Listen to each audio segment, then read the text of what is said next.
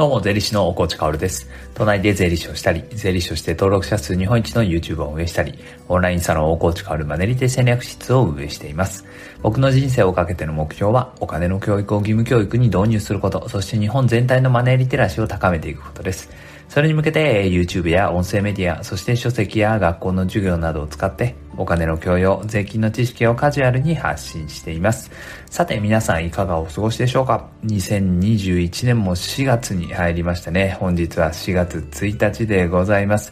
エイプリルフールなんてね、世間では言われてるんだけれど、僕は嘘が大嫌いだからね、エイプリルフールだといえども、まあ嘘はつきたくないなと思うわけです。まあ本題の前にね、ちょっといろいろお知らせがあるんですが、まあ一つはね、なんかね、僕のボイシーの更新しました通知だけ飛ばない問題っていうのがありまして、まあ僕もね、自分のアカウントで自分をフォローしてるんだけどね、事実僕だけ飛んできてないんですよ。日月と飛んできてなくて、火曜日は通知飛んできたんだけど、水曜日の昨日はまた通知飛んでこなくてね。いや、これ笑っちゃいますよね。で、僕だけ飛んでないんだろうなと思うんだけれど。なので、まあ、これを聞いてね、えたまたま見つけてくれた方も、今日は通知が飛んで、え、聞いてくれてる方もいると思うんですけど、まあ、大河内のボイシーっていうのはですね、365日朝7時毎日毎日休まず必ずやってますから、通知が飛ぼうが飛ぶまいが、聞きに来てくれたら嬉しいなと思うわけです。そしてもう一つですね、えー、これはまあ触れるかどうか迷いましたが、まあ、ボイシーでも以前触れたので、一応ね、触れさせていただきますと、まあ、料理研究家の高木恵美さんという方が、まあ、ボイシーのパーソナリティでもあるんですが、まあ、昨日ね、昨日発表があって、3月28日日曜日に、えー、お亡くなりになられたということなんですね。僕はボイシーファンフェスタでね、えー、彼女と初めてお話をちょろっとだけしてね、えー、その2週間後ぐらいかな、癌の告知を受けたっていう放送をボイシーでしていて、ああ、身近な人が、まあね、こうやって、えー、苦境に立たされて、まあどんな人生を歩むのかな、頑張ってほしいな、負けないでほしいなって思っていたんだけれど、まあこういう結果になってしまったと。いうわけなんですよね。まあ僕はもう本当に、なんていう言葉をかけていいかわからないですが、本当にまずはご冥福をお祈りしますという感じですね。それと、ね、同時に僕たちが考えなくてはいけないものは、まあ、とにかく人生1分1秒無駄にはしていけないよなって思うわけです。僕はよく言うのが、自分の人生人間の人生っていうのは絶対に思ってもないところで終わるっていうのは言ってるんですよね。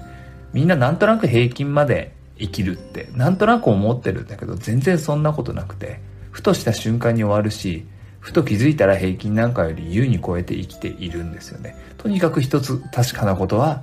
自分が思ってもないところで絶対に終わるっていうことです。ということは、やっぱり1分1秒ね、無駄にはできないですよね。今日今、この瞬間に死んだら、あなたは後悔しますか？僕はね、やっぱりね、後悔するんですよ。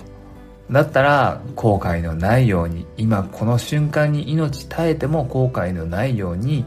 毎日を1分1秒無駄にせず生きたいなと、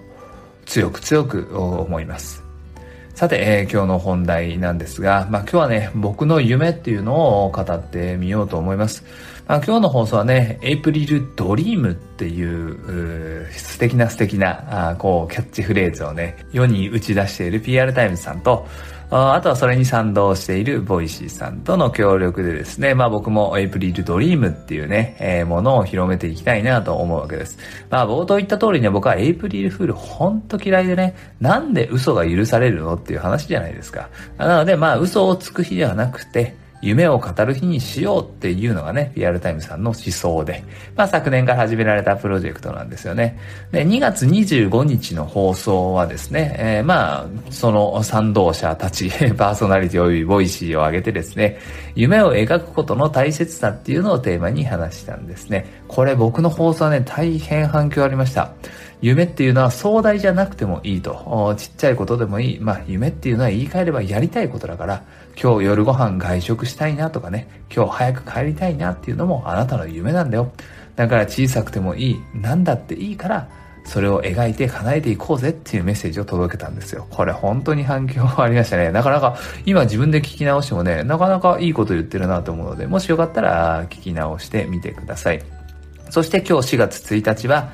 夢ですね。夢そのものをテーマに話したいと思います。まあ僕のね、ボイシーを2、3回聞いたことある人というのはね、聞いてくれる人っていうのは冒頭がね、いつも同じだから、僕の人生をかけての目標はお金の教育を義務教育に導入すること、そして日本全体のマネーリテラシーを高めていくことです。これが僕の冒頭に使われている言葉なんですね。なので僕の夢はって言われたらもうこれです。日本の教育を変える。もうこれしかないなと思うわけですね。まあね、どういう人生を歩んできて、どういうことが起こって最終的にこんな感じに仕上がったのかはもう僕もよくわからないけど、でも思っちゃったんだよね。日本ってお金を隠すじゃないですか。お金の話を隠すじゃないですか。教育でも学ばない。社会に出ても誰も大人が教えてくれない。それは隠しているんではなくて大人が知らないから。でも教育の方ではやっぱり隠されている。でも日本語っていうのが毎日使うから国語という科目でね、義務教育にあるのと同じで、まあ数字っていうのも毎日使うから算数、数学っていうのが義務教育にあると。でもお金っていうのは毎日使うのになぜだかない。このせいで日本の経済っていうのは傾いてると思うんですよね。日本人がもう少しお金に強かったら一人一人がお金の稼ぎ方使い方守り方増やし方などなどお金にまつわる力っていうのをねしっかりと持っていたら日本経済っていうのはもっともっといい方に行っていたはずなんですよ。日本っていうのはこれから高齢化社会の波に飲まれていくというか地球の歴史上一番の超スーパー高齢化社会になっていく前例がないんですよね。どう考えても人が減って国力は下がる。その時に日本人はマネーリテラシーが低いっていうさらなるマイナス要素があって転覆をしていくんです。でも、日本人のリテラシーが高かったらさ、これ打開できたかもしれないじゃないですか。そしてまだ遅くないと思うんですよね。で、僕は思うのね。やっぱりこんな状況のもうマイナスだらけの日本国を、日本を次の世代には渡せないでしょ。どう考えても。渡すの恥ずかしくないですか？僕は嫌ですよ。僕たち大人がね、むちゃくちゃにした日本っていうのを次の世代に渡してさ、じゃあ頑張ってねっていうのはあまりにも恥ずかしい。だからやっぱり僕ができることっていうのは、まあ日本のリテラシーを上げて、せめて経済に好影響を及ぼし、そして次の世代にバトンを渡すっていうことなのかなって思うんです。だから僕結構言われるんですよね。なんで自分の人生を、まあ置き去りというか、うん、なんていうかもう全然度外視してどうでもいいなんて言いながら、日本全体を良くしようと思うんですかって言うんですけど、よく聞かれるんですけど、正直よくわかんないんですよ。僕も。僕も自分の人生が、なんでこういう塩梅に仕上がったかも、ちょっともうよくわかんないし、えー、なんか自分のことを心底どうでもいいとも思ってるわけではないし、でもやっぱり、やりたいって思っちゃったんだよね。だから僕の夢は、夢はもう絶対叶えるものだっていう前提で、今日は夢っていう言葉を使うけどね。僕の夢は、日本を強くすることっていうことです。で、僕ができることは、日本のマネーリテラシーを変えていくこと。教育改革をしていくことっていうことなんですよね。だから僕の行動一つ一つは寝るのも食べるのも動くのも勉強するのも発信するのも何もかも全部この目標のために生きているんですよね。1分1秒無駄にしないようにねって冒頭言いましたが